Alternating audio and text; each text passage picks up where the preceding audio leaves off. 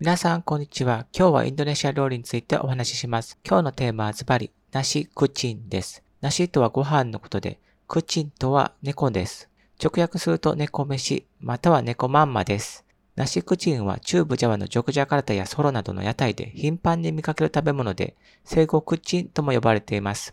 名前の由来は日本とほとんど同じで、ナシクチンには基本的におかずが一つついてくるのですが、それが猫が好きな魚の塩漬けだったことや、ご飯の量が少ないことから由来しています。今では様々なおかずの種類が売られています。今回私は小腹が減ったので、ナシクチンを食べることに、おかずにはお煎天平サンバルテリを選びました。